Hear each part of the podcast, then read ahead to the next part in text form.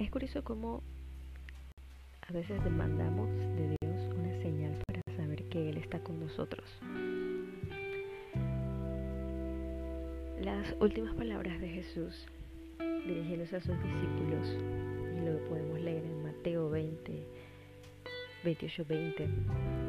Él les decía, y yo estoy con vosotros todos los días hasta el fin del mundo.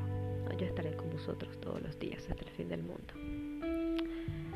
Pero es curioso cómo en nuestra actualidad, jóvenes, adultos, le pedimos a Dios señales para que nos confirme que está con nosotros.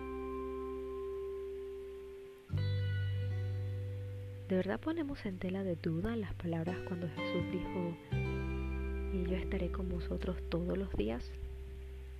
Pidiendo una señal en estos tiempos para que Él nos confirme que estará con nosotros, no dice más de que dudamos de lo que ya Él dijo.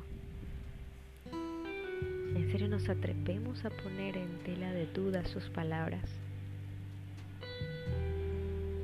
Hemos meditado cuando decimos, Señor, pero muéstrame que estás conmigo en esto.